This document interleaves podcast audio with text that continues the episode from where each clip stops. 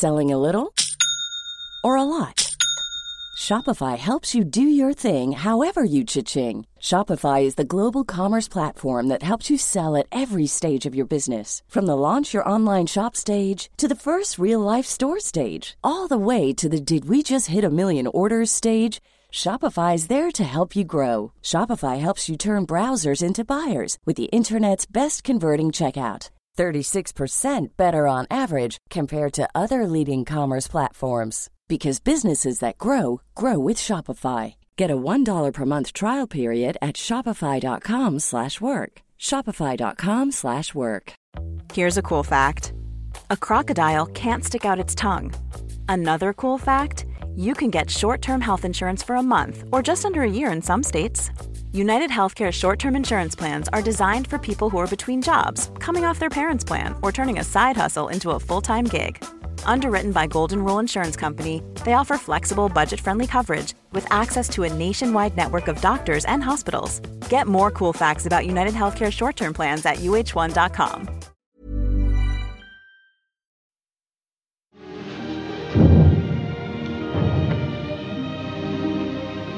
Is there cannon fire?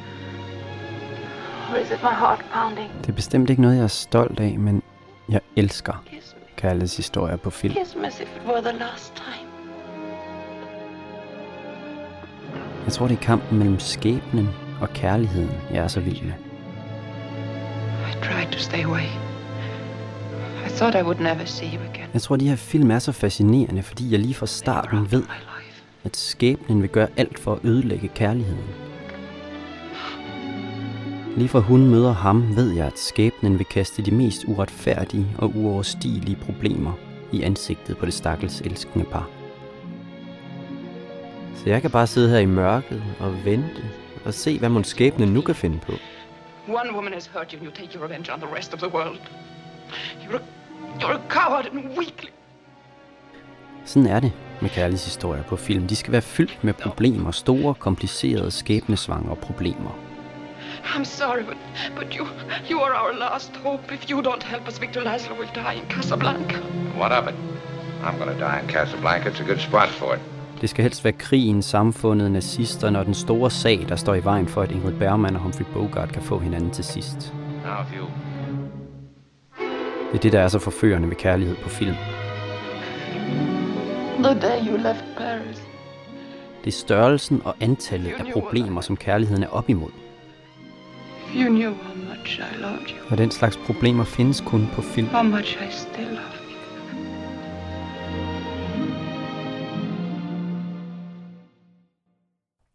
Uden for biografmørket, ude i virkeligheden, er kærlighedshistorierne aldrig nær så dramatiske. Følelserne er aldrig lige så entydige, problemerne er aldrig lige så store, og skæbnen er aldrig lige så lunefuld. Det er i hvert fald sådan, jeg troede, det var. Indtil jeg hørte historien om de to her. Sidder og tager videoer? Jeg sidder og tager videoer, skal jeg. Jeg sidder og tager videoer, hvor du er sød. Han hedder Kasper. Det er ham, der filmer. Og hende, han filmer, hedder Amanda. Det er sådan, man kysser sin kæreste, når man elsker hende. Du er så. Selvom den lille kærlighedsfilm på Amandas telefon måske ikke umiddelbart ligner Casablanca, så kan jeg godt love dig for, at den her kærlighedshistorie lige så godt kunne have været film. Jeg at have et godt minde, hvor du smiler, ikke? Den har et kompliceret plot og et dramatisk klimaks. Den har den mandlige og den kvindelige hovedrolle, og så en masse bipersoner, der skaber problemer eller hjælper de to. Og der er masser af problemer. Der er faktisk syv stykker i alt, hvis vi tæller efter. Syv forhindringer, som skæbnen vil sætte i vejen for det stakkels elskende par. Der er problemer med familiehemmeligheder i landets absolute overklasse. Der er problemer med hemmelige agenter og narkotika. Så er der problemer med kidnapning, en smadret Ferrari og millioner af kroner. Men alt det er vi slet ikke nået til endnu. Historien her starter noget mere udramatisk, helt nede på jorden, i Hvidovre, hvor Amanda er på Facebook. På hans profilbillede, så, øhm, så havde han øhm, helt kort klippet hår. Han så pæn og veltrænet ud. Han, han så faktisk godt ud. Vi er tilbage i efteråret 2011. Dengang er Amanda 25 år gammel. Hun er enlig mor til en datter på 5, og hun bor i en lejlighed i Hvidovre. Janni, hun skriver først til mig øh, den 8. november 2011. Først er det faktisk Kaspers kusine Janni og Amanda, der skriver sammen på Facebook. Og jeg skriver, hej Janni, er vi familie, eller deler vi bare samme efternavn? Amanda er egentlig i gang med at finde familiemedlemmer på Facebook. Hun er ikke vokset op sammen med sin far, så hun kender ikke hans del af familien, men de to deler efternavnet Kastrup. Så nu er hun altså i gang med at kontakte alle dem med efternavnet Kastrup på Facebook. Der er faktisk rigtig mange Kastrupper. Amanda Kastrup og Janni Kastrup finder hurtigt ud af, at de ikke er i familie, men kontakten fortsætter alligevel for en tid. Janni har set billeder af Amanda på hendes Facebook-profil. Og Amanda er smuk, med langt kastanjefarvet hår og grønne øjne. Så foreslår hun, at, øh, at jeg skal tilføje hendes fætter, Kasper Kastrup, spørger, om vi ikke skal øh, på date sammen. Og lege lidt øh, Kirsten Giftekniv. Og jeg forklarer hende, at, øh, at jeg er glad for at være single, og at øh, det er jeg ikke interesseret i. Janni er insisterende. Hun ville rigtig gerne have, at, øh, at jeg skulle finde sammen med Kasper. Hun synes lige, hun har fundet en fangst til ham. Der går en uges tid med at afvise Jannis stedfortræder tilnærmelser, før hovedpersonen selv blander sig. Og så skriver Kasper til mig. Kasper har hørt, hvad hans kusine har gang i, og han skriver for at undskylde hendes opførsel. Han skriver til mig, at han lige er kommet ud af et forhold også. Og han også bare nyder det her single-liv, og at hans kusine er lidt småskør. Det var ligesom det, vi havde sammen. At vi ikke ville have nogen kæreste. Men Amanda og Kasper begynder alligevel at skrive lidt sammen på Facebook. Han er advokat, og han arbejder i sin farfars firma. Så har han sin egen virksomhed på Kyberen. Det viser sig hurtigt, at de har i hvert fald én ting til fælles. De har begge to en datter, som de er meget alene med. Han øh, fortæller om sin datter og deres forhold. At hun brugte enormt mange penge. Hun var en lille dyr dame. Det viser sig også hurtigt, at der er utrolig mange ting, som Kasper og Amanda ikke har til fælles. At de får to vidt forskellige verdener. Og lige så snart de to begynder at skrive sammen, lige så snart begynder personerne fra Kaspers verden at blande sig i Amandas verden. På Facebook. Hallo du der. Du har tjekket min ven ud. Hvem er du? Og hvad er dine hensigter? Forklaring tak. Og hvorfor er det lige, I har samme efternavn? Hilsen Iber. De er alle sammen, øh, de ser alle sammen ud til at være velhavende. Nogle jetset-mennesker. Jeg skal altså lige spørge om noget. Du må ikke tro, jeg er dum. Men du er i familie med en, der hedder Kasper Kastrup, ikke? Alle pigerne havde silikonbryster. Og så nogle fine mænd i jakkesæt. Alle sammen nogle meget pæne mænd. De lignede alle sammen skuespillere. Og hvis du ikke er, er du så blevet gift med ham i Vegas eller Dubai, uden at nogen af os ved noget om det? Det kunne lige ligne ham, og han vil ikke sige til nogen, hvem du er. Og det er så her, vi begynder at kunne skimte det første problem i det forhold mellem Amanda og Kasper, som vi alle sammen godt ved kommer lige om lidt. Problem nummer et ud af syv er, at Kasper er ud af en snobbet overklassefamilie, som aldrig vil acceptere en enlig mor fra Hvidovre som svigerdatter. Min kæreste siger sgu, at I er forlovet eller gift. What the fuck? Hvad har du gjort ved min ven? Det problem bliver klart, da der begynder at gå rygter på Facebook. Sig mig lige en gang, er I gift, eller er jeg helt lost? Der går så mange rygter inde i Amaliegade 47. Alle er helt op og kører over de rygter. Og Kasper, han synes, det er vældig sjovt. Øhm, og han skrev til mig, at jeg bare sige til dem, at vi er blevet gift, så falder de alle sammen helt baglæns. Så alle de her veninder, der øh, skriver bare, ja ja, vi er blevet gift. I har godt nok skabt panik i Augustinusfonden. Familien er nervøse for, at han er blevet gift, og om det er fordi, du er gravid. Hans familie får et ramaskrig. Ved du godt, hvem hans farfar er? Han siger nu selv, at det er rigtigt. Før hun får set sig om, er Amanda havnet midt i Kaspers familieopgør. Og hun begynder at undre sig over, hvad det egentlig er for en familie, der kan have så meget imod ideen om hende som svigerdatter. Kasper skylder hende en forklaring. Så fortæller han mig, at, øh, at det her Kasper Kastrup-navn, øh, det er egentlig bare et del af et større navn. Han hedder Ludvig Kasper Kastrup Christian Augustinus. Og jeg anede ikke, hvad Augustinus var, før at, øh, hvis jeg lærte Kasper at kende. Augustinus-familien, det er dem med fonden på 7 milliarder kroner. Dem med store aktieandele i Skandinavisk Tobakskompani i Tivoli, Gyldendal og alle mulige andre af landets største virksomheder. Og derfor så Kasper ikke ville fortælle mig til at starte med, hvem han rigtigt var, eller hvad hans efternavn rigtigt var, fordi han ikke ville have, at jeg skulle øhm, lære ham millionær at kende, men at jeg skulle lære Kasper at kende. Hvis Kasper vælger Amanda, så vil det skabe konflikt i familien Augustinus. Ingen tvivl om det. Ja, det er underligt, fordi det er en diskussion om, om, om jeg er Kasper værd. Altså, det er jo i virkeligheden det, som de diskuterer. Øhm, egentlig mor for Vestegnen, hvad han nu havde gang i. Og meget tyder på, at Kasper er klar til at tage den konflikt. Allermest så har han bare lyst til at give de her penge væk. Fordi de var altid et problem. Så nu er spørgsmålet bare, om Kasper er stærk nok til at gøre op med hele sin familie.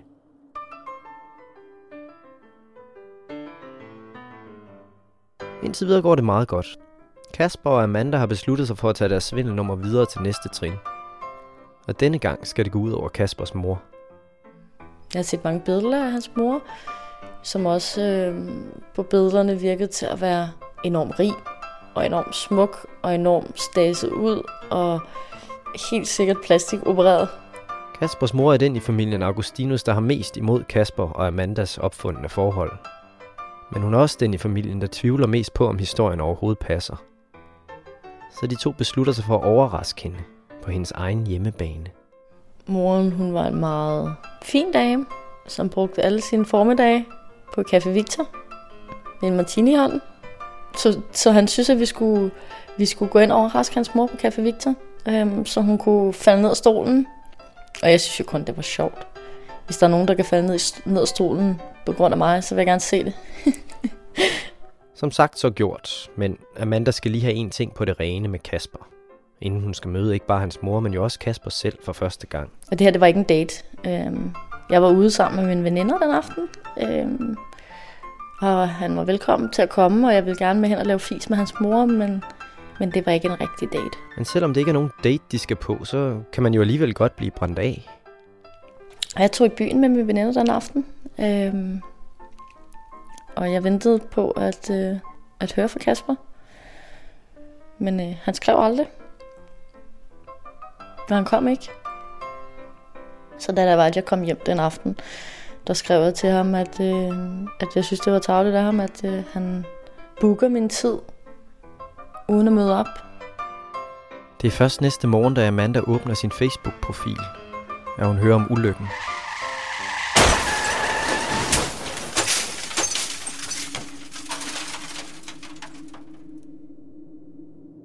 Så skriver en masse af hans venner til mig, og Hej Amanda. Synes bare lige, du skal vide, at Kasper har været ude for en ulykke. Han er kørt galt i går eftermiddags lige uden for Stockholm. Problem nummer to ud af de syv i Amanda og Kaspers kærlighedshistorie er Kaspers bilulykke. En ulykke, der nemt kunne have stoppet romancen, inden den overhovedet er kommet i gang. Kasper han er på hospitalet, og han har kørt galt i sin Ferrari, da han er på vej hen for at mødes med mig. Det tyder på, at han havde lidt for travlt, og en el er løbet ud foran hans bil. Og Kasper er slemt tilret. Han havde brækket nogle ribben, og han havde ondt i sine fødder og det ene håndled. En af dem, der skriver til Amanda, er Kaspers bedste ven, Michael Iber. De to har kendt hinanden helt tilbage fra Herlufsholm-dagene, og Iber er på hospitalet i Stockholm sammen med Kasper. Og de sendte billeder af Kasper, og de sendte billeder af bilen, øhm, som var smadret. Skal du også have nogle billeder, hvor han er i forbindinger? Og jeg skriver, at du er helt gak, Ib. Nej tak. Åh oh, jo, her kommer lige et billede mere. På billederne kan Amanda se Kasper i en hospitalseng med iltmaske og forbindinger over det meste af overkroppen. Og det ser også ud, som om han har et blåt øje. Og hun kan se den røde Ferrari, der ligger på siden, med en helt sammenkrøllet køler. Det ser godt nok smadret ud. Ret smadret. Der er to billeder. Efter et par dage på hospitalet begynder Kasper at komme til sig selv igen. Kære Amanda, Kasper bliver ved med at spørge efter dig på hospitalet. Jeg tror, det vil kvikke ham op, hvis du vil give ham et ring. Det er her problem nummer to, Kaspers ulykke, kommer til at virke som det modsatte af et problem. Faktisk er det nærmere lige, hvad der skal til for, at Amanda og Kaspers forhold kan udvikle sig. Det er først, når jeg snakker med ham i telefonen, at, øh, at jeg synes, han er rigtig interessant. Hvor jeg begynder at overveje, at, jeg, øh, at der er et eller andet. Altså. Hver dag, når min datter var blevet puttet, så, øh, så ringede vi sammen. Og vi kunne snakke helt ud til om natten. Og da Kasper endelig bliver udskrevet fra hospitalet i Stockholm, er de begge to klar til det, som skæbnen åbenbart allerede har bestemt for længst. Og den her gang, så, øh, så vil han have en rigtig date. det skal ikke bare være for at møde hans mor. Jeg skal møde med ham på Hovedbanegården. Jeg husker tydeligt det her, jeg sidder i toget. Og mine hænder, de er helt svedige. Lige pludselig så går det op for mig, at jeg skal møde en eller anden mand, som jeg har siddet og skrevet med i så lang tid og snakket med i så lang tid. Jeg er meget spændt.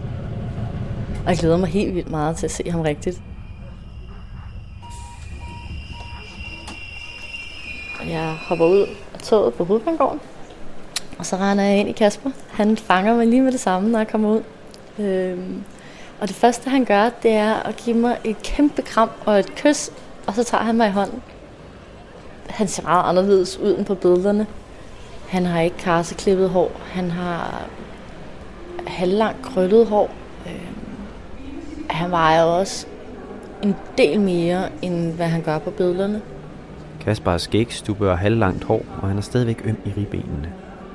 Ulykken og tiden i hospitalsengen har tydeligvis taget hårdt på ham. Ja, han er jo næsten lige kommet fra hospitalet af, ikke? Så jeg forstår godt, at han, øh, at han ser tilret ud. Men Amanda når ikke rigtig at blive skuffet over Kaspers udseende. For lige fra starten kan hun mærke, at de svinger. Ligesom de har gjort i telefonen. Han er meget glad for at se mig. Og han holder tæt i min hånd. Og lige fra øh, vi tager hinandens hånd, så, øh, så, så begynder vi at snakke og gå derud af.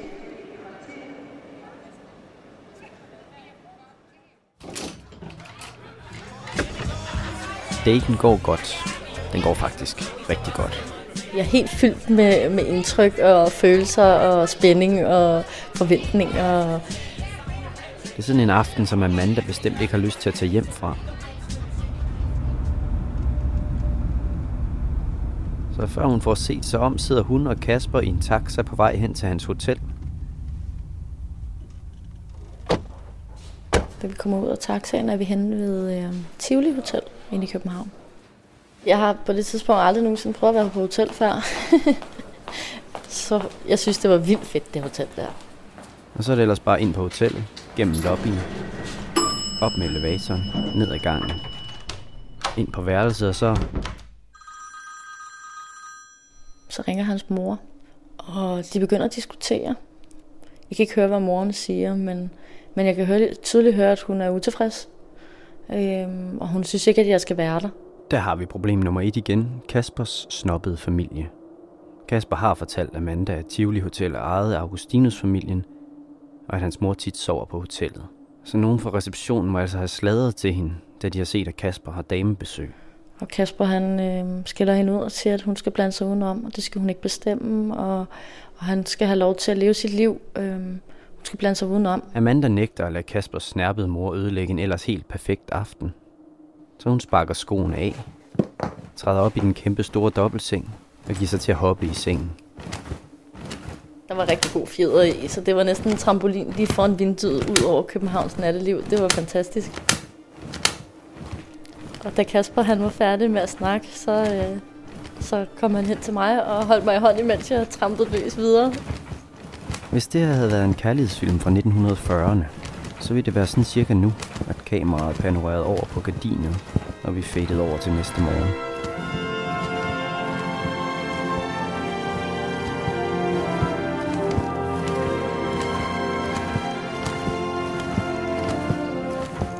Da Amanda slår øjnene op, er der ikke længere nogen tvivl. Hun er forelsket. Jeg tænker, uh, hvad havde jeg lige rummet ud i nu? jeg ville jo faktisk slet ikke have nogen kæreste, men jeg kunne godt se, at ham der, han var altså lige lidt for sød til, at, øh, at jeg kunne blive ved med at stå med det her single-skilt og demonstrere. Kasper skal spise brunch med sin mor den formiddag, så han følger Amanda til toget, og hun tager hjem til Hvidovre. Derhjemme på Facebook går det op for Amanda, at det ikke kun er Kaspers mor, der har været med i kulissen på hotellet dagen før. Kære fru eller frøken Kastrup, har du haft en god dag i København og sovet godt, og var du tilfreds med hotellet? Kaspers farfar, familiens overhoved, har også hørt rygterne fra hotellet.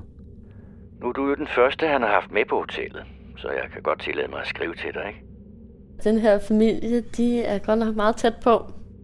Og nu hvor min søn Ole er død, Kaspers far, så er der kun Kasper tilbage i rækkefølgen. Så pas du nu godt på mit barnebarn. så øhm, jeg synes måske, det var lidt pinligt, og håber så, at vi i fremtiden lærer dig at kende. Venligst, J.L.K. Augustinus. Han var ikke den eneste, der skrev. Øhm, Kaspers datter havde, øhm, havde også set os på hotellet. Hej Amanda. Er det så her, dagen efter deres første date, at problem nummer tre melder sig på Amandas Facebook-profil? Jeg så jer i morges på Tivoli Hotel. Du gik med min far på personaltrappen. Lad os kalde problemet Kaspers forsømte datter. Vi sad bag glasset på restauranten, og vi så godt, I kom gående ned ad trappen. Har du sovet med min far og kysset? Elsker du min far, og skal I giftes og have børn? Far plus Amanda. Kaspers datter hedder Maria Louisa. Hun er 10 år gammel. En lille pige er en 10-årig pige værd og mørkhåret. Meget køn.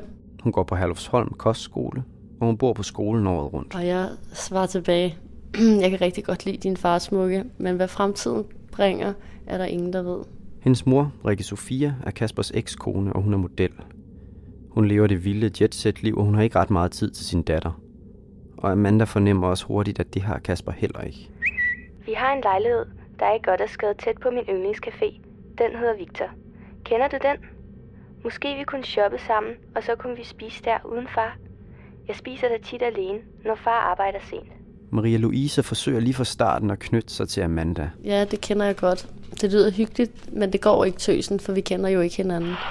Selvom Amanda forsøger at sætte grænser for den lille pige, så er det svært over for et barn, der tydeligvis tørster efter opmærksomhed. Skal sove nu, for skal have latin i morgen tidlig. Sov godt, mamma. Ved godt, du ikke er min mor, men min mor er ikke sød ved min far, og hun vil heller ikke have mig. Så sov godt, mamma. Jeg synes, jeg har enormt svært med den her pige, fordi jeg synes, det er så synd for hende. Hendes far er altid på arbejde, og hun er plantet på en eller anden skole. Hun blev ikke set, hun blev ikke hørt. Det gjorde meget ondt på mig. Om hun nu ved det eller ej, så får Amanda hurtigt et nært forhold til Maria Louise på Facebook. Hej, mamma. Nu kommer han garanteret heller ikke og henter mig til jul i år. Jeg holder aldrig jul med ham, og det gør alle de andre mine veninder med deres mor og far.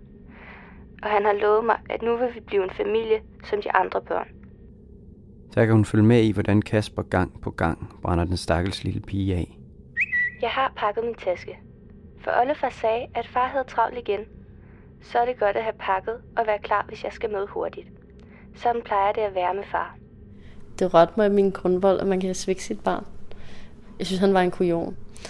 Øhm, så det havde vi nogle gode diskussioner om i telefonen også. Så han blev også sat lidt på plads, selvom jeg i virkeligheden ikke kendte ham så godt. Det er Kasper selv, der foreslår det, der ligner en løsning på problem nummer tre i forholdet mellem Amanda og Kasper. Han var godt klar over, at han havde arbejdet for meget. Og han ville rigtig gerne være sammen med hende. Men, men den her karriere, den, øh, den overtog egentlig. Og det trængte han også til at gøre noget ved. Han sagde, at han ville holde et års fri. Kaspers datter er ekstatisk. Det her ligner alt, hvad hun nogensinde har drømt om. Jeg har fået den bedste julegave, nemlig dig og familie. Elsker dig, og alle i hele verden elsker, elsker, elsker dig. Kaspers overlov starter nytårsaften, og det skal fejres. Amanda og Kasper aftaler at tage deres døtre med til nytårskur på Skodsborg Kurhotel.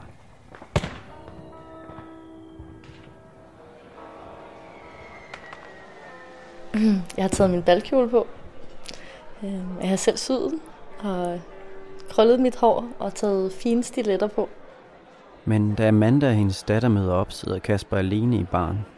Og han fortæller mig, at, øh, at han håber, at datteren møder op, men øh, han ved det ikke rigtigt, fordi hende her, ekskæresten her, hun flipper helt vildt over, at hans datter skal, øh, skal holde nytår sammen med mig, og skal møde mig, og skal møde min datter. Så, så hun tilbageholder datteren. Og der har vi allerede problem nummer 4. Men lad os vente med det til efter nytårsfesten. Nytårsfesten på Skodsborg Kurhotel. Ejet i generationer af familien Augustinus. Alle de der billeder, der hang på væggene, var mange af dem af hans forfædre. Møblerne havde stået i de øh, hjem, han havde kommet i, hans bedsteforældres hjem, øh, fra han var barn.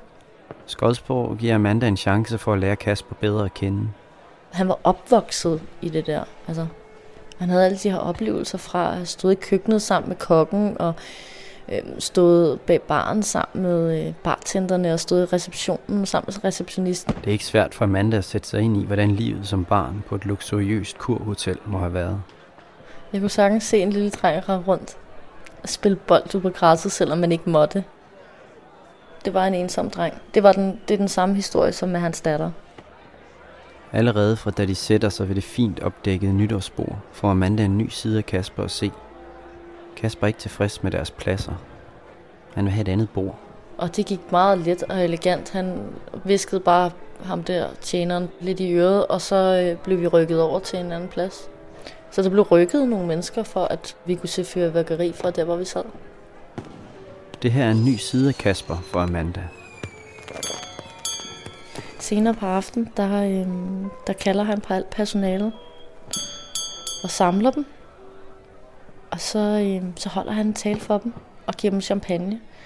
Øh, og fortæller dem, hvor fantastisk han synes, at de har gjort hans farfars hotel. Kasper, den grandiøse rigmandssøn med de store armbevægelser. Efter at klokken var slået 12, der fik han bestilt ekstra fyrværkeri. Kasper, der kan arrangere kæmpe fester med et fingerknips. Så fortalte han alle folk, der var der, at øh, nu ville der blive fest inde i søjlesalen. Kasper, der forlanger særbehandling og får, hvad han peger på. Og så gik han ellers i baren og hentede, jeg ved ikke hvor mange flasker, og de blev stillet på bordet inde i søjlesalen. Kasper, der kommer fra et andet sted, fra en anden verden, fra en anden klasse. Og personalet, de sagde ingenting. Det var Kasper, der bestemte. Amanda er ikke begejstret for den nye side af Kasper. Slet ikke. Sådan havde, sådan havde han ikke vist sig før, og alle de ting, han havde skrevet, øhm, strittede imod det. Så jeg brød mig faktisk ikke om det. Men hun slår sine bekymringer hen. Jeg tænkte, han måske var nervøs øhm, og gerne ville imponere mig.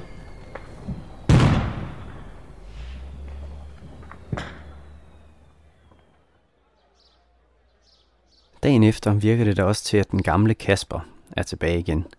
Han snakkede stadigvæk med, øh, med personalet, men, øh, men han var stille og rolig. Ikke nogen store armbevægelser.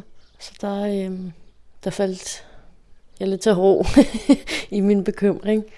Amanda inviterer Kasper til at bo hos hende og hendes datter i lejligheden i Hvidovre et par dage. Øh, noget af det første, han sagde, da han kom ind i lej- lejligheden, det var, at øh, han havde aldrig nogensinde været i, i sådan en lille hjem før. Eller hvor der var så lavt til loftet. Men øh, han synes, det var meget hyggeligt. Kaspers overlov er jo lige startet, og han har endnu ikke fundet et sted at bo i Danmark. Og så har han også nok at gøre med at prøve at få lov til at se sin datter. Mor siger, at jeg ikke må komme i skole mere, for så henter far mig og tager mig med hjem, og så må hun aldrig se mig mere. Problem nummer 4 ud af 7 i Amanda og Kaspers kærlighedshistorie er, at Kaspers ekskone har kidnappet deres datter. Du kan bede Kasper om at kontakte mig, tak. Har fortalt ham, at jeg ikke ønsker, at Maria Louise er ved en anden pige og bo og lege familie. Det håber jeg, du accepterer. Kaspers ekskone Rikke Sofia har set alle de Facebook-beskeder, som hendes datter har skrevet til Amanda, og hun er rasende. Kasper kommer ikke til at se sin datter, så længe han er sammen med dig. Min datter skal ikke bo ved en, hun kalder mor, eller ved en far, der hellere vil knippe en teenager, end at være sammen med sin datter.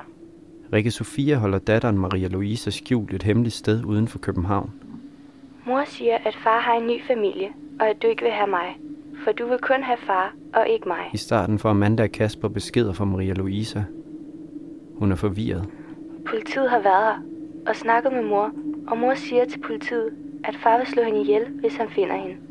Kasper og Amanda forsøger selvfølgelig at få Maria Louise til at skrive, hvor hun er henne. Men det ved hun ikke. Jeg vil rigtig gerne ringe til dig, men jeg bliver nødt til at vente på, at mor går en tur med hunden. Og efter de første par døgn holder beskederne op med at komme. Hun tager hendes øh, telefoner og iPad og alt, hvad der ligesom kan gøre, at hun kan komme i, nær, øh, i kontakt med sin far.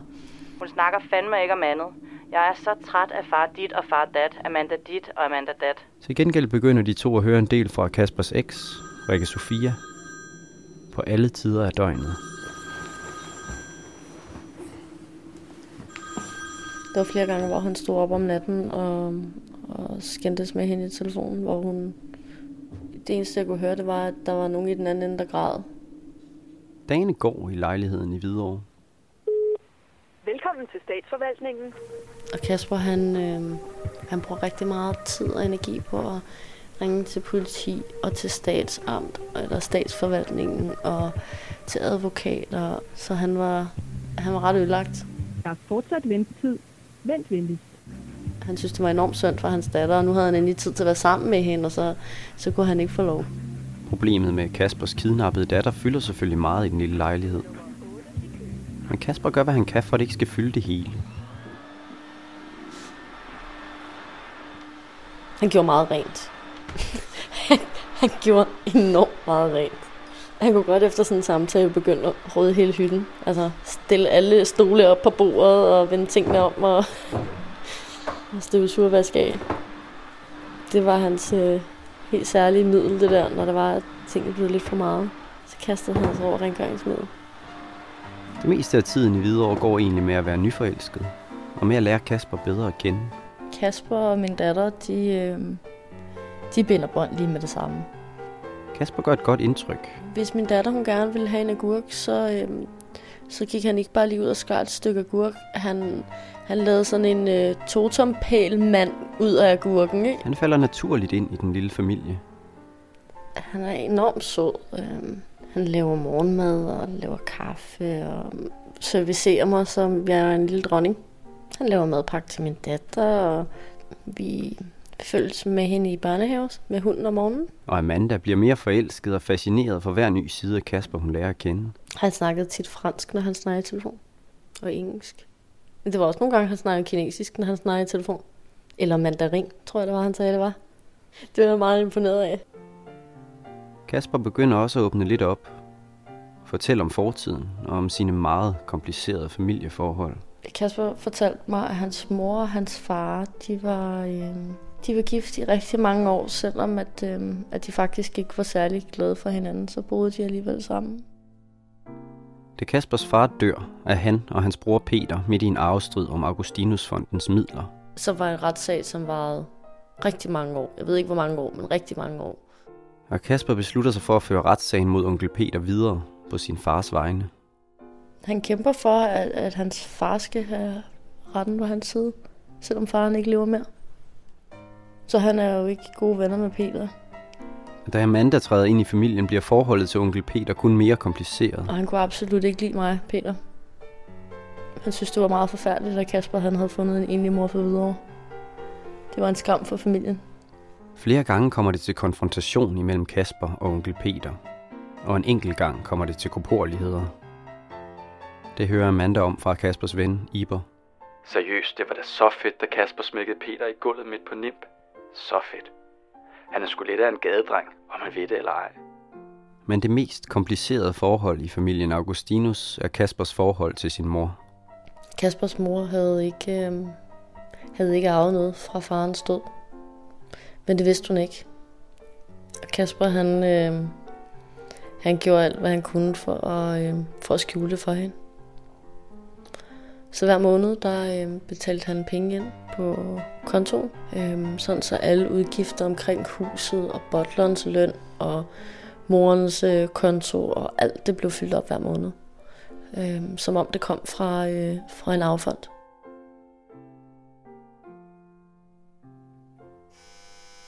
Problem nummer 5 i Amanda og Kaspers kærlighedshistorie hedder Amandas stalker. Det ringer en dag på døren, og det er øh, min ekskæreste, der kommer for at aflevere et eller andet til mig. Amanda er stadig gode venner med sin ekskæreste, men hun har ikke nået at fortælle ham om Kasper endnu. Så hun går ned på gaden for at spare alle for en pinlig situation. Ned for en opgang fortæller hun, at hun har fået en ny kæreste, og at han er oppe i lejligheden lige nu. Han spørger mig, om jeg ikke vil give ham et kram, og jeg krammer ham, og han holder virkelig fast og siger, at, øh, at jeg hører nok ikke så meget fra ham det næste stykke tid, fordi at, øh, det skulle han lige sluge. Og så begynder dagen efter, så begynder de her beskeder så at rulle ind fra et nummer, jeg ikke kender. Hvor der står, øh, har du det godt med dig selv? Har du det godt med dig selv? Jeg tænker, det var da mærkeligt. Hvad fanden skrev det til mig? Det var et nummer, jeg ikke kendte. Og de fortsætter de her beskeder. Er du virkelig så billig at springe på en anden så hurtigt efter? Alle griner af dig, for du er da for billig. Jeg er inde i stuen. Øhm, jeg tror, Kasper han er i køkkenet. Han er i hvert fald ikke sammen med mig lige der. Da Kasper træder ind i stuen, er Amanda dybt forvirret. Kasper han spørger mig lige med det samme, hvad, hvad er der? Jeg kan se på dig, der er noget. Og jeg fortæller ham det. Og de her beskeder, øhm, de eskalerer. Sjovt, hvor hurtigt han er flyttet ind. Sådan er det vel, når man køber en pige og en familie. Det virker til at være min ekskæreste, der skriver for det her nummer, jeg ikke kender. næste gang jeg kører forbi og ser hans bil foran din lejlighed, så får I lige en lille hilsen med på vejen. Det er ret ubehageligt. Jeg fik mange beskeder, det gjorde Kasper også, hvor der står, øh, at han havde set os forskellige steder henne. Så er jeg i Valby i dag, hånd i hånd med hund og barn som en lykkelig lille familie. Fuck, var du ynkelig. Du bruger sikkert din datter til at holde på ham og gøre ham glad for hende, så du kan udnytte ham. Føj for satan. Så jeg begyndte at føle mig overvåget af den her ekskæreste, som jeg ikke forstod, hvorfor lige pludselig opførte sig sådan. Der er gået lidt over en måned siden Kasper flyttede ind hos Amanda, og de første fem problemer har allerede meldt sig. Kaspers snobbede og intolerante familie, Kaspers biluheld, der stadig kan mærkes i ribbenene, Kaspers krigeriske ekskæreste, der har kidnappet deres forsømte datter, og Amandas ekskæreste, der er begyndt at stalke dem begge to. En af mine venner har lige set din kæreste stå og kysse med en anden pige inde i byen. Han er der utro hele tiden. Bare så du ved det. Og da- da jeg fik den her besked, der var Kasper lige gået over med vasketøj. Vi var på Gran Canaria. Kald det eskapisme, kald det at flygte fra problemerne, kald det hvad du vil. Kasper og Amanda har brug for en ferie. De beslutter sig for Gran Canaria. De tager Amandas datter med. Helt sikker på, den er ved den her serie. De leger en bunkerlov og en åben sportsvogn. Og de ender med at bruge det meste af tre uger på at køre rundt i bjergene med kalesjen nede. Du gør det sådan en uh, CD, vi har haft med ud at rejse. ikke? Og med Rasmus Sebak blæsende ud af bilens højtalere. Det er den der. Det var Kaspers yndlingssang. Det handler om at nå til tops. Når vi talte, var det mest om mig. Jeg glemte Rasmus Sebak. Og han hørte den hele tiden. Rigtig, rigtig mange gange om dagen. På replay. Hvorfor går vi rundt og tror, det er så vigtigt at lave den million? Du kan få masser af succes, men hvad er det værd, hvis ikke du deler det med nogen? En du kan stole på, en der ser ro på, en der vil have dig som du om du er fattig røv eller millionær.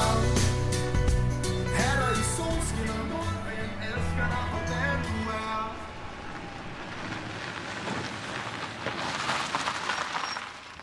I bunkerloven ved siden af Kasper og Amanda bor en lokal familie. Naboen har nogle børn, som min datter hun leger med. Og Kasper han snakker rigtig meget med naboerne. Øhm, han snakker spansk. Det er især manden i huset ved siden af, som Kasper begynder at bruge meget tid sammen med. Boro hedder han. Han kunne godt ligne sådan lidt en meksikaner, du ved, mørk i huden, og han så lidt barsk ud i det. Amanda taler ikke spansk, så hun forstår ikke, hvad de to sidder og taler om på klapstolene foran Boros bunkerlov. Men hun kan se, der er noget, der skifter hænder derovre. Boro, han, øh, han arbejder vist på et skib eller en platform, eller han har i hvert fald noget med, øh, med kysten at gøre, fordi han sejler til, øh, til Marokko. Og der skaffer Boro has, som han kommer med til Kasper. Det er først, da de er tilbage i Hvidovre, at Amanda begynder at tænke på, hvad Boro og Kasper må have siddet i solen og konspireret om. Problem nummer 6 i Amandas forhold til Kasper er, at Kasper er hashsmugler. Hjemme i Danmark er det mørkt og koldt. Februar. Det er et par dage siden de to er kommet hjem. Det er sidst på eftermiddagen, og Amanda er ved at parkere sin cykel hjemme i cykelskuret. Og så opdager jeg, at der ligger en oven på cykelskuret oven på taget. Jeg kunne bare se, at der lå en skikkelse op på taget. Jeg skynder mig at tage mine nøgler og gå op til mig selv, fordi jeg synes faktisk, det er ret skummelt, der ligger en op på taget. Da, og da jeg kom op, så, øh, så spurgte jeg Kasper, øh, hvem, det, hvem det kunne være, om det kunne være, øh, om det kunne være min stalker. Kasper ved godt, det ikke er Amandas stalker, der ligger nede på taget. Og han kan se, at Amanda er skræmt og forvirret, så han beslutter sig for, at det er på tide at rykke ud med en hemmelighed, som han har holdt skjult for Amanda indtil nu. En ret stor hemmelighed. Øhm, Kasper han fortalte, at, øh, at han var involveret i et, i et større netværk af kriminelle, øh, der tjente penge på at importere has. Det første spørgsmål i Amandas hoved er naturligt nok, hvorfor? Det er jo ikke som om, at Kasper har brug for pengene. Og han fortæller mig, at det gør han, fordi det er nemt. på den måde, han ligger og rejser og har kontakter og sådan noget, så, øh, så var det egentlig bare fordi de rigtige kontakter, de var der. Kasper fortæller det hele. Han fortæller om sin egen rolle i hashringen. Han rørte ikke selv ved hassen. Han, øh, han sørgede bare for kontakterne.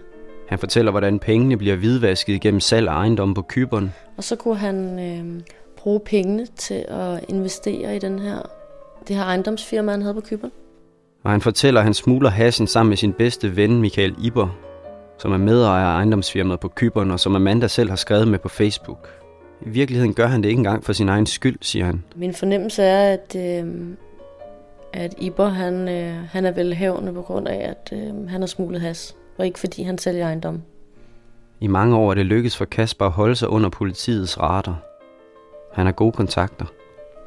Kasper han havde også en ven, der var inden for PET. Men på det sidste har han kunne føle nettet stramme omkring sig. Han er blevet mere og mere sikker på, at han er sat under overvågning. Og han ringer til ham her, politimanden, som han kender fra PET. Kasper er sikker på, at manden på cykelskuret er placeret der af politiets efterretningstjeneste. Man snakker med politimanden om, at øh, hvorfor der ligger en mand dernede, øh, hvorfor de er her, og at, at de har ikke noget at komme efter, og at, at det ikke kan lade sig gøre for dem at tage ham for noget. De kan aldrig finde beviser på, at han har haft noget at gøre med det der. Mens Kasper er i telefonen med sin ven fra PET, har Amanda tid til at overveje situationen. Og da han lægger på, stiller hun ham et ultimatum. Så fortæller jeg ham, som det er, at jeg gider ikke at bruge hverken min tid eller min energi på en mand, som der skal sidde i fængsel. Så hvis han skulle involvere sig med mig, så skulle han stoppe sin, øh, sin aktivitet inden for det der. Kasper har allerede selv gået med tankerne om at stoppe med hashsmuglingen. Så da Amanda konfronterer ham, er han ikke svær at overbevise. Det kunne han godt se, at med to små børn, sin egen datter og min datter, øh, at det måtte være et afsluttet kapitel. Det var han enig med mig i. Så jeg troede, jeg, jeg troede på ham. Hvis vi går regnskabet op, så har vi haft seks problemer i de tre måneder forholdet mellem Amanda og Kasper har varet. Det første problem var Kaspers snobbede familie. Det andet ulykken i Kaspers Ferrari. Det tredje var Kaspers forsømte datter. Det fjerde er, at Kaspers eks har kidnappet deres forsømte datter. Det femte problem er, at Amandas eks er begyndt at stalke dem. Det sjette problem er, at Kasper er hashsmugler. Og så når vi til det syvende og sidste, og vel nok også største problem i forholdet mellem Amanda og Kasper. Problemet kommer en solskinsmorgen, en uges tid efter de to er kommet hjem fra ferie. Det er en forårsdag, og det er faktisk en dejlig dag. Jeg står op om morgenen uden Kasper. Øhm, Kasper har taget til Nordjylland et par dage for at besøge noget familie. For første gang i flere måneder var jeg hjemme alene. Amandas datter er i børnehave, og for en gang skyld er der stille i lejligheden i Hvidovre. Og jeg savner ham helt vildt meget. Fordi nu har jeg været vant til at være sammen med ham 24 timer i døgnet. Kasper har været i Nordjylland siden dagen før, og han er allerede på vej tilbage til Hvidovre i bil. Han ringer til mig, da der er, han er på vej. Kasper befinder sig et sted i Jylland, og han er rendt ind i et lille problem med sit kreditkort. Hans kort virker åbenbart ikke. Så han prøver at bruge mit kort. Kasper har brug for penge til at komme over Storebæltsbroen. Han har fundet Amandas dankort i bilen, og han har forsøgt at hæve penge på det i en bank et sted i Jylland. Og det havde bankdamen ikke gået med til. Kasper vil ikke forstyrre Amanda med sådan en lille bagatel, så han har forsøgt selv at tage sig af det. Og så har han sagt, at, øh, at jeg var syg til hende bankdame. Men nu er han altså alligevel blevet nødt til at blande Amanda ind i det. Og han havde sagt til bankdamen, at hun bare kunne ringe til mig. Så jeg måtte godt bare sige, at jeg var syg, når der var bankdamen ringede, hvis hun ringede. Og bankdamen, hun ringede meget kort efter, at jeg havde lagt på med Kasper. Da de ringer fra Nordea, er det en bankdame fra Amandas lokalafdeling i Hvidovre i den anden ende af røret. Er det Amanda? Og så siger jeg, ja, det er det. Og så siger hun, at der er en, der har prøvet at bruge dit kort. Og så siger jeg, det ved jeg godt, der er. Han siger, du er syg, men han har lov til at hæve på kortet. Og så siger jeg, det passer ikke, at han er syg. Eller at jeg er syg. Men, øh, men han må gerne få til broen. Og så spørger hun, hvor godt kender du ham, Kasper? Ret godt, svarer jeg. Så fortæller hun mig, at, at jeg har et lån i Nordea Bank. Og hun synes, at underskriften, den ser lidt mistænksom ud. Den ligner ikke de andre underskrifter. Lånet er på 100.000 kroner, og der er også overtræk på et par kreditkort i Amandas navn. Der var et Mastercard og et Goldcard, som jeg ikke kendte noget til. 250.000 kroner skylder hun i alt, siger bankdamen. Men Amanda har ikke noget lån i Nordea. Amanda har ikke noget Mastercard eller Goldcard. Amanda aner ikke, hvad bankdamen taler om. Men bankdamen kan huske at have mødt en Kasper, der præsenterede sig selv som Amandas forlovede. Og så sagde hun, at øh, han havde været nede i banken og afleveret en lånekontrakt øh, i mit navn. Og da han afleverede lånedokumentet, øh, der fortalte han bankdamen, at jeg kunne ikke komme og aflevere det, fordi jeg var i gang med at blive opereret af livmoren. Og så sagde hun, at, øh, at jeg skulle tage en beslutning meget hurtigt. Enten så, øh, så skulle jeg melde min kæreste til politiet for at have forfalsket min underskrift. Eller også så, øh, så skulle jeg betale af på den gæld, som jeg havde fået. Da Amanda lægger røret på, er hun svimmel. Det ringer for hendes ører, hun har kvalme. Hun begynder at gå rundt i lejligheden for at finde et sted, hun kan sidde ned. Og hun træder ind i soveværelset. Han har lagt sin taske inde på min seng. Og jeg kigger i den. Øhm. I tasken der ligger nogle breve. Det der brevene, de kommer fra øhm, Frederikshavns Kommune, tror jeg. Det er i hvert fald fra kommunen. Og der står, at hvis han ikke møder op, så, øhm, så vil de lukke hans kontanthjælp. Datoen for mødet i Frederikshavns Kommune er i går. Det er altså derfor, at Kasper er i Nordjylland, og der står også et navn på brevet. Der står Kasper Ribeholm i toppen, og hans adresse er i Presbro. Det var jo et andet navn, end det han sagde, han hed til mig. Kasper Ribeholm.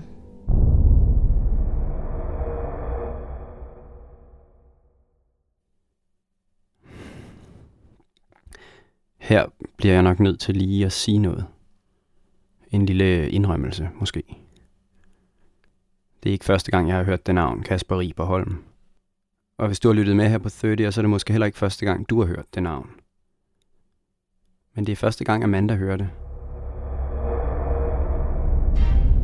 Jeg tænder min computer og um, søger hans navn. Og der kommer rigtig, rigtig mange artikler og mange forskellige episoder, hvor Kasper han har taget røven på folk. Der er også billeder af ham. Et af de hits, der kommer op på Google, da Amanda søger på Kasper Riberholm, er en 30-udsendelse fra 2010 med navn Riberholm-sagen. Den handler om, hvordan Kasper under falske navne har rejst rundt i hele landet og udgivet sig for at være alt muligt. Han har været udenlandsdansker med milliarder i banken og lyst til at redde Slagelse håndboldklub.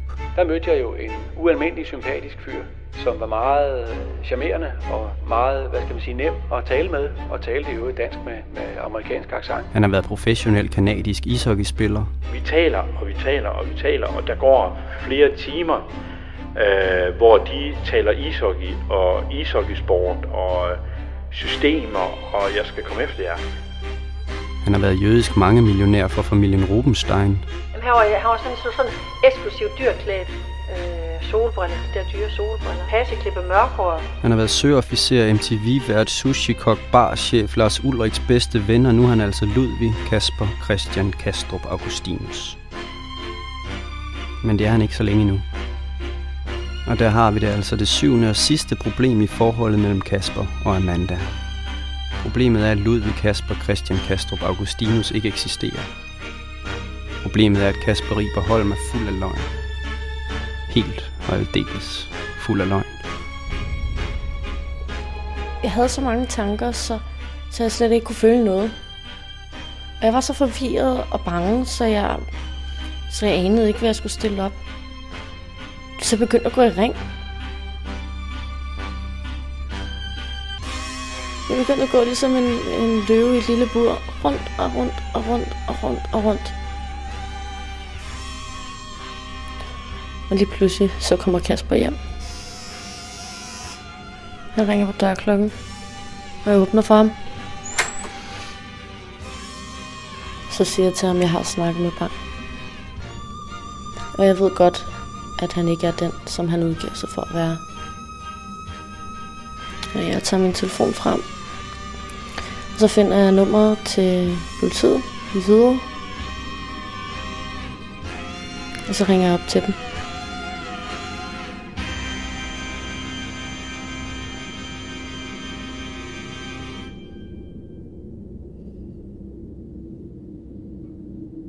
Par dage med afhøringer hos politiet, møder i banken og med at få Kasper smidt ud af lejligheden i Hvidovre. Han kommer op for at hente sine ting.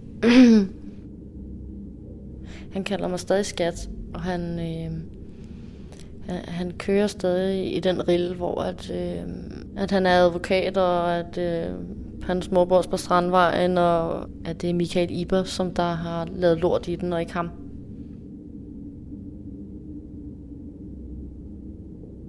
Han stod ude i min entré for at sige farvel til mig.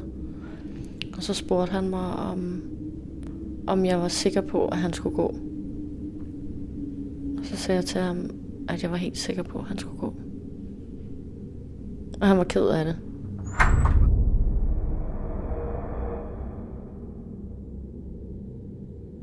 Og så skulle jeg begynde at pille tingene fra hinanden. Hvis han ikke var Ludvig Kasper Christian Kastrup Augustinus, men Kasper Ribe Holm. Eksisterede hans farfar så heller ikke? Og hans mor? Og hvad med hans datter? Og hans ven og hans kusine og hans veninder?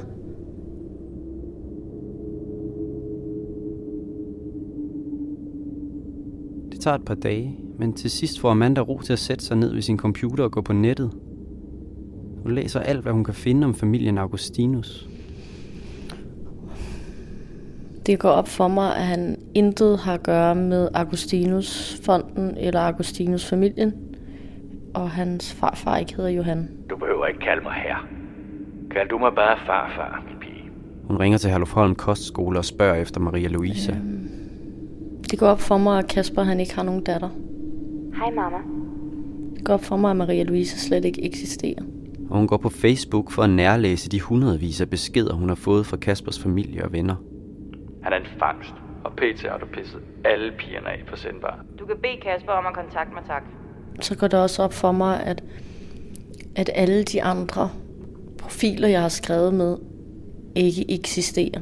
Hans familie får et ramaskrig. Der røg sgu bacheloren på hånden. Far plus Amanda. Hun snakker fandme ikke om andet. Ved godt, hvem hans farfar er. Du gør mit barnebarn Jeg skal altså lige spørge om noget. Du må ikke tro, jeg er dum. Så er det fortræffeligt. Alle griner af dig, for du er der for billig. han vil ikke sige til nogen, hvem du er. Og så, så skal jeg begribe, at det var alle sammen, det var Kasper. Wow. Langsomt lykkes det for Amanda at skrue tiden tilbage til der, hvor det hele startede. Hun bliver nødt til at gennemgå det hele fra begyndelsen. Hun bliver nødt til at vide præcist, hvordan Kasper har båret sig ad med at snyde hende så voldsomt. Men de her profiler, de var jo gamle, mange af dem. To-tre år gamle i hvert fald. Så han har altså haft de her profiler i lang tid. Og så skriver han til mig fra den ene af dem, som så er hans kusine. I vil bare passe så godt sammen. Han er sød og opmærksom, en rigtig gentleman. Kom nu, en enkelt date kan ikke skade. Som arbejdet skrider frem, begynder de enkelte elementer i Kaspers svindelnummer at stå frem for Amanda. Jamen altså, han har skabt en hel masse personligheder, der skulle bekræfte hans egen personlighed. Han er sgu lidt af en gadedreng, om man ved det eller ej. Amanda begynder at få en fornemmelse for det enorme forarbejde, Kasper har gjort, inden de overhovedet har mødt hinanden.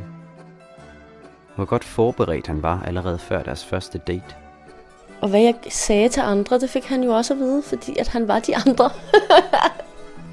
Går det godt med jer, eller er I stadig lige forelsket? Så, så han har, han har virkelig, han har virkelig været hele vejen rundt om mig, for, for at afkode mig.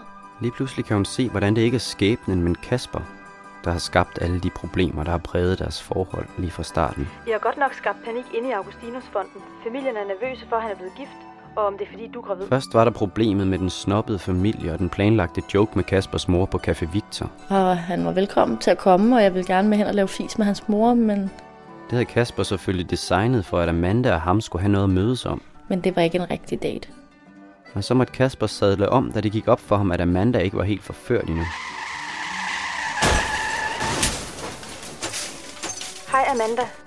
Jeg synes bare lige, du skal vide, at Kasper har været ude for en ulykke. Han kørte galt den aften, han var på vej hen for at mødes med mig, så det bekymrer mig selvfølgelig. Det er klart. Skal du også have nogle billeder, hvor han er i forbindinger? Der er jo en kæmpe kilde, han kan hente af fra internettet af.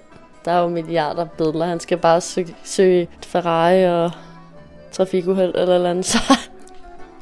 Åh oh, jo, her kommer lige et billede mere. Og efter han har kørt galt, så begynder vi at tale sammen i telefonen. Bilulykken udvikler sig til første date. Det er der, hvor Kasper viser karakter og sætter sin fordomsfulde overklassemor på plads, da hun ringer og skaber sig i telefonen på farfars hotel. Jeg tror ikke, han snakkede med nogen den dag, og jeg er ret sikker på, at han, øh, at det var sådan, han gjorde. Han satte en alarm på, der lød ligesom hans ringetone, og så, øh, så snakkede han øh, med sig selv. Og så er der den anden date, nytårsaften på Skodsborg Kurhotel, hvor Kasper Augustinus er vokset op, og hvor Amanda for første gang rigtig forstår, hvad det er for en verden, han kommer fra. Det, der i virkeligheden er sket, det er, at Kasper han har snydt alt personalet på det der kurhotel den aften, ligesom han har snydt mig. De har troet, at han har været arvning af hotellet, og så har de gjort deres allerbedste for at sørge for, at han fik en god aften.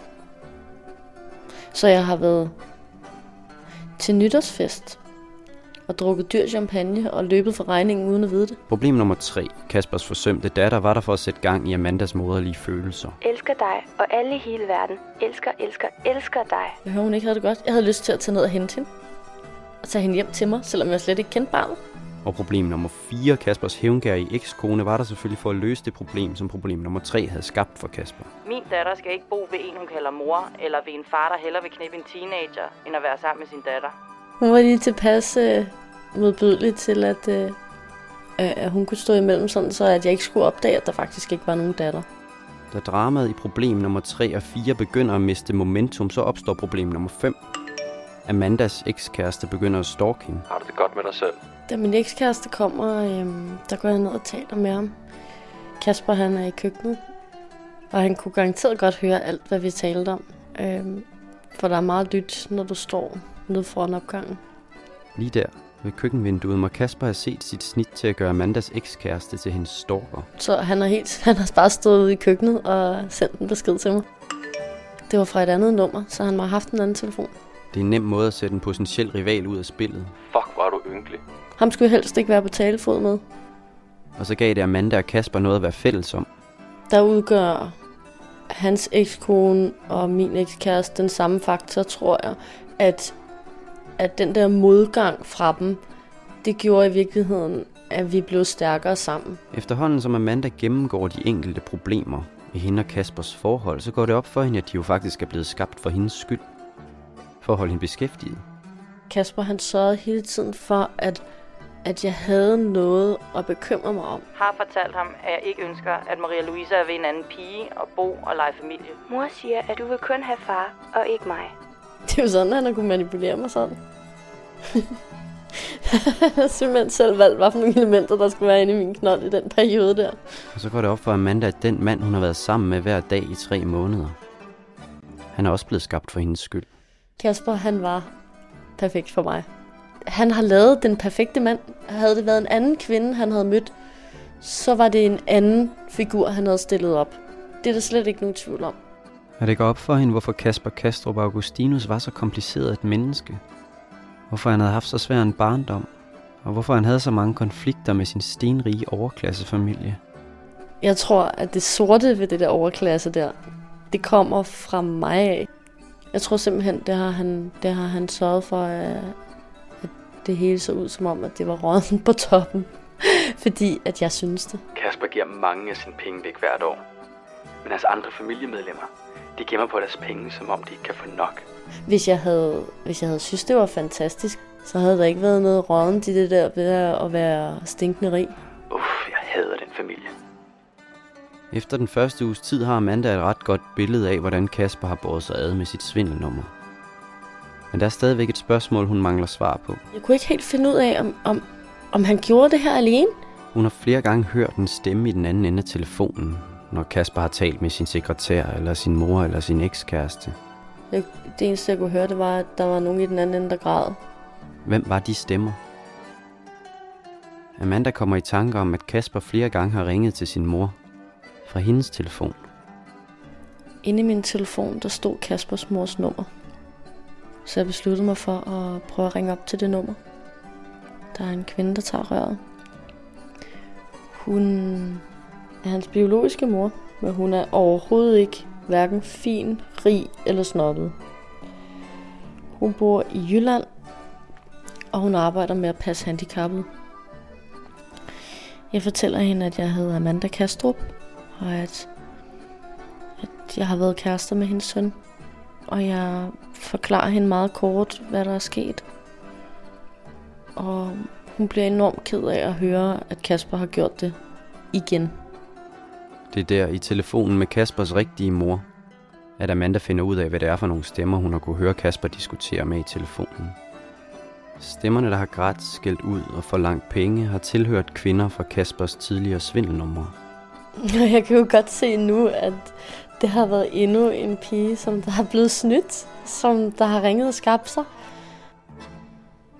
Det er ved at være halvandet år siden, at Kasper Kastrup forsvandt ud af Amandas liv for altid. Banken har taget ansvar for de 250.000 kroner, som Kasper lånte i Amandas navn, så hun skylder ikke noget. Og når Amanda tænker tilbage på hele misæren i dag, så er det med et smil på læben. Jeg har faktisk ikke grædt, men jeg har grædt af grin. Fordi at det, han har gjort, det er simpelthen så surrealistisk. Jeg har det som om, jeg har været sådan med i en film eller et eventyr. Tilbage står kun et enkelt spørgsmål.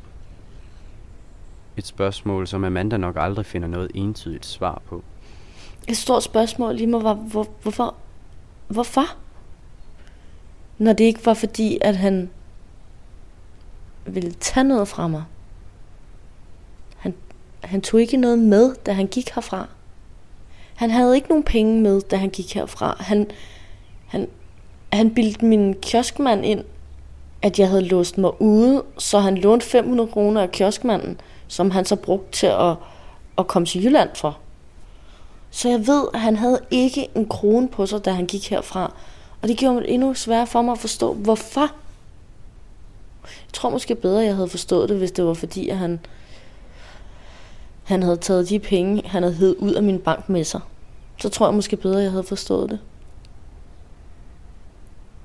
Men det, der var så svært, det var, at han havde jo ikke fået noget ud af det, andet end de ting, som han havde delt med mig.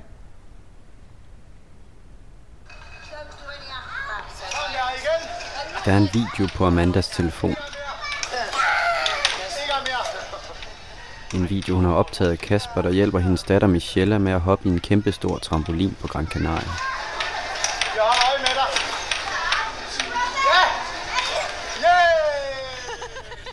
Der er sådan en barnlig glæde hos Kasper på den video.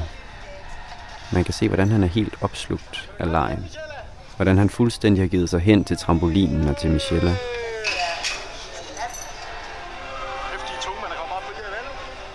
Det er det samme i den næste video på Amandas telefon. Der er de til Spækhugger Show på Gran Canaria. Kasper sidder med Michelle på skødet, og han er helt opslugt af spækhuggerne. Han ser glad ud på de klip. Der er noget trygt og hyggeligt over dem. De ligner en lykkelig lille familie.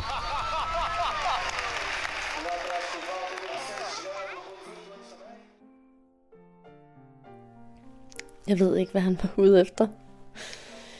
Jeg ved ikke andet end, han, han søgte kærlighed og anerkendelse og, og, og, og være noget. Og det fik han, imens han var der. han blev lynhurtigt noget for os. Jeg var helt vild med ham. Og min datter, hun var helt vild med ham.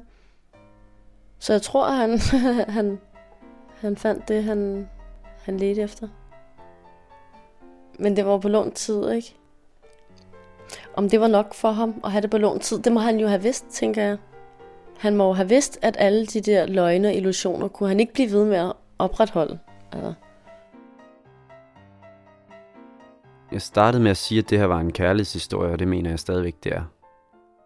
Meget mere end en historie om svindel og løgn, så mener jeg, at det her er en historie om kærlighed. Om ulykkelig kærlighed. Om to mennesker, der ikke fik hinanden til sidst. Og det er ikke fordi Amanda ikke kunne have levet med Kasper Riber Holm. Og hvis han havde fortalt mig, at han var en kontanthjælpsmodtager fra Nordjylland, så havde jeg kunne lide ham lige så godt. Og jeg tror heller ikke, det er fordi, at Kasper Riber Holm ikke kunne have levet med Amanda. Og det, som jeg havde sammen med ham, det var jeg slet ikke i tvivl om var ægte, men, men kan man, kan man virkelig være vild med en samtidig med, at man laver det skuespil? Mit gæt er, at det er Kasper Riber Holm, der ikke kan leve med Kasper Riber Holm. Det tror jeg har været det uovervindelige problem i den her kærlighedshistorie.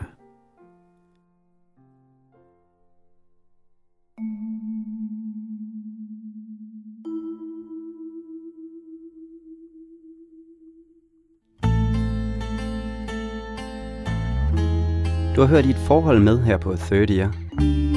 Programmet var produceret til retlagt af mig, jeg hedder Christian Molsen. Og Tim Hinman har været redaktør og lavet lyddesign.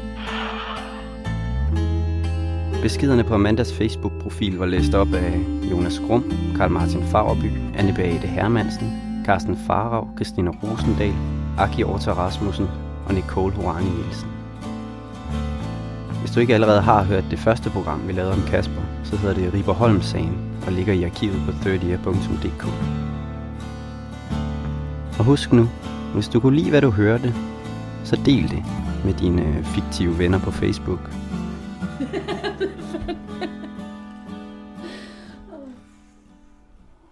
Ja, det griner. Det sætter tingene i perspektiv.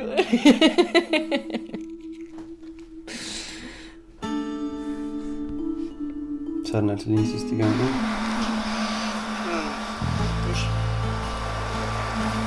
Du gør den det igen.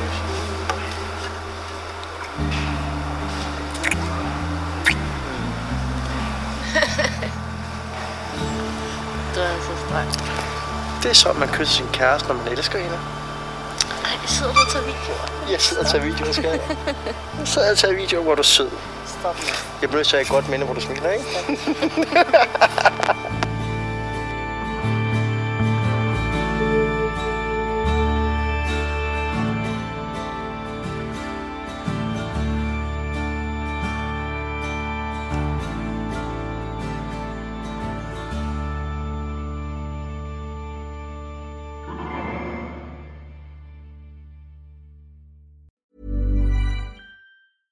Planning for your next trip?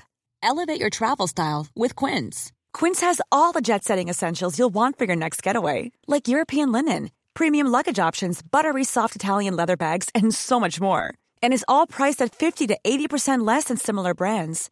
Plus, Quince only works with factories that use safe and ethical manufacturing practices. Pack your bags with high-quality essentials you'll be wearing for vacations to come with Quince. Go to quince.com slash pack for free shipping and 365-day returns. Even when we're on a budget, we still deserve nice things. Quince is a place to scoop up stunning high-end goods for 50 to 80% less than similar brands. They have buttery soft cashmere sweaters starting at $50, luxurious Italian leather bags, and so much more. Plus, Quince only works with factories that use safe, ethical, and responsible manufacturing. Get the high-end goods you'll love without the high price tag with Quince. Go to quince.com/style for free shipping and 365-day returns.